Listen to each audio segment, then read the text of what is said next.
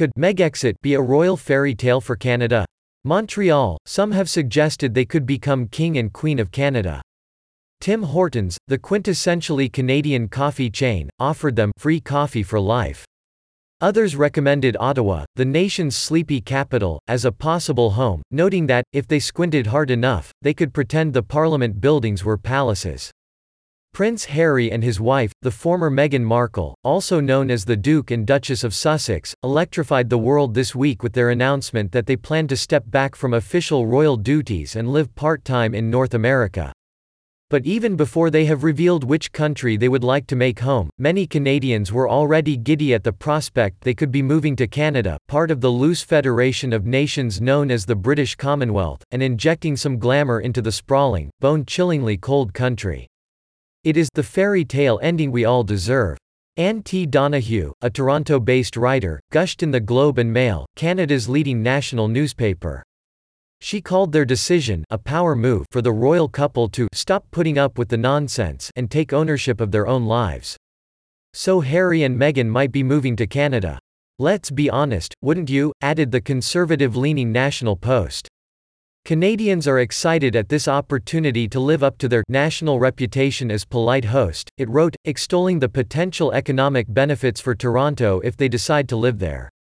But Tim Hortons may have best captured the national mood with its appeal to the couple. No pressure, Meghan and Harry, it wrote on Twitter. But if you do choose to move to Canada, free coffee for life. Think about it. Rumors that Canada, which features Prince Harry's grandmother, Queen Elizabeth, on its coinage and its $20 bills, was their preferred refuge from Britain were stoked this week after the couple's statement announcing their plans conspicuously mentioned North America rather than the United States. Also, a Toronto-based digital firm designed their website explaining their plans. And after the announcement, the Duchess returned to Canada, according to the BBC, where she had reportedly left their eight-month-old baby, Archie, after spending Christmas and New Year's Day in British Columbia. During their recent six-week vacation, the couple enchanted local residents on Vancouver Island by interrupting a hike to gallantly help a couple trying to take a selfie, according to local news reports. They were also turned away by an upmarket seafood restaurant serving caviar and steamed clams amid security concerns. Even without Canada's historical connection to its former colonial ruler, the Duchess, an American, has close ties to the country and many Canadian friends.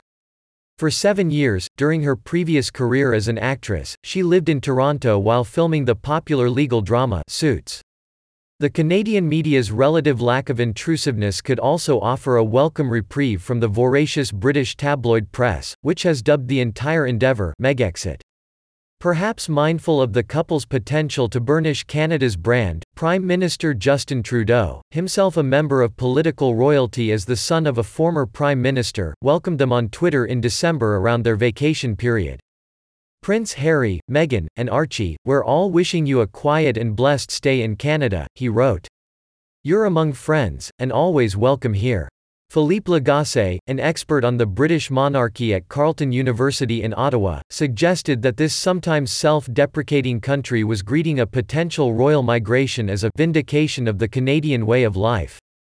Such is the enthusiasm for the couple in Canada that a poll released this week showed that 60% of Canadians supported appointing Prince Harry as Governor General, the Crown's representative in Canada's system of constitutional monarchy. It's a big source of national pride that the royal couple would want to be here. Mr. Lagasse said. It makes Canadians feel better about themselves. He even floated a view that, hypothetically, the federal parliament could make Harry and Meghan King and Queen of Canada, relying on recent rulings in Canadian courts on the issue of royal succession, and various loopholes in Canadian law. But he stressed that a majority of Canadians would be unlikely to support that, given the reticence, he said, about revisiting constitutional debates that risk dividing the country. In any case, he added, support for the monarchy generally remained lukewarm at best in a country where many viewed constitutional ties to the crown as a historical relic rather a necessity. Nevertheless, pundits and citizens alike have been quick to offer advice on everything from how the couple should dress for braving the Canadian winter to where they should live. One frequent tip Prince Harry could find favor by taking up hockey. They'd do well to ditch the crowns, scepters and garlands of invaluable gems and jewels, and dress the part of your average Canuck, the self-described anti-monarchist Canadian John Semley, wrote in Britain's Guardian newspaper. I'm talking red and black flannel shirts. Other than Toronto, popular suggestions for potential royal abodes include Vancouver, where rainy weather and picturesque natural landscapes could remind the couple of England. But others warned they should avoid Montreal, given that monarchists were rare in Quebec, a proud majority French province that was ceded in 1763 after Britain vanquished France in the Seven Years' War. The Queen has also avoided visiting Quebec City since 1964, when protesters showed her their backs. Not everyone is thrilled by the prospect of the couple moving to Canada. Public attitudes toward the royals could become frosty quickly if Canadians had to pay for the hefty cost of their security, Mr. Lagasse said. Moreover, while the pair say they want to be financially independent, there is no guarantee they could get permits to work in Canada. Even though Prince Harry's grandmother is the personification of the Canadian state, he said, that does not confer legal rights for her progeny in Canada. It is perhaps a sign of possible things to come that Tim Hortons's offer of free coffee to the couple also spurred a backlash on social media, after a union said workers in Winnipeg had been locked out by the company after their demand for a salary increase. The royal couple can afford to buy the company, one woman wrote on Twitter. Your employees can't afford rent. For all the royal hoopla, Canadians could be rejoicing prematurely if the couple decides to go to the United States to be closer to the Duchess's family. After all, Prince Harry may heed the words of his grandfather Prince Philip, who had this to say about Canada during a trip there in 1976. We don't come here for our health. We can think of other ways of enjoying ourselves.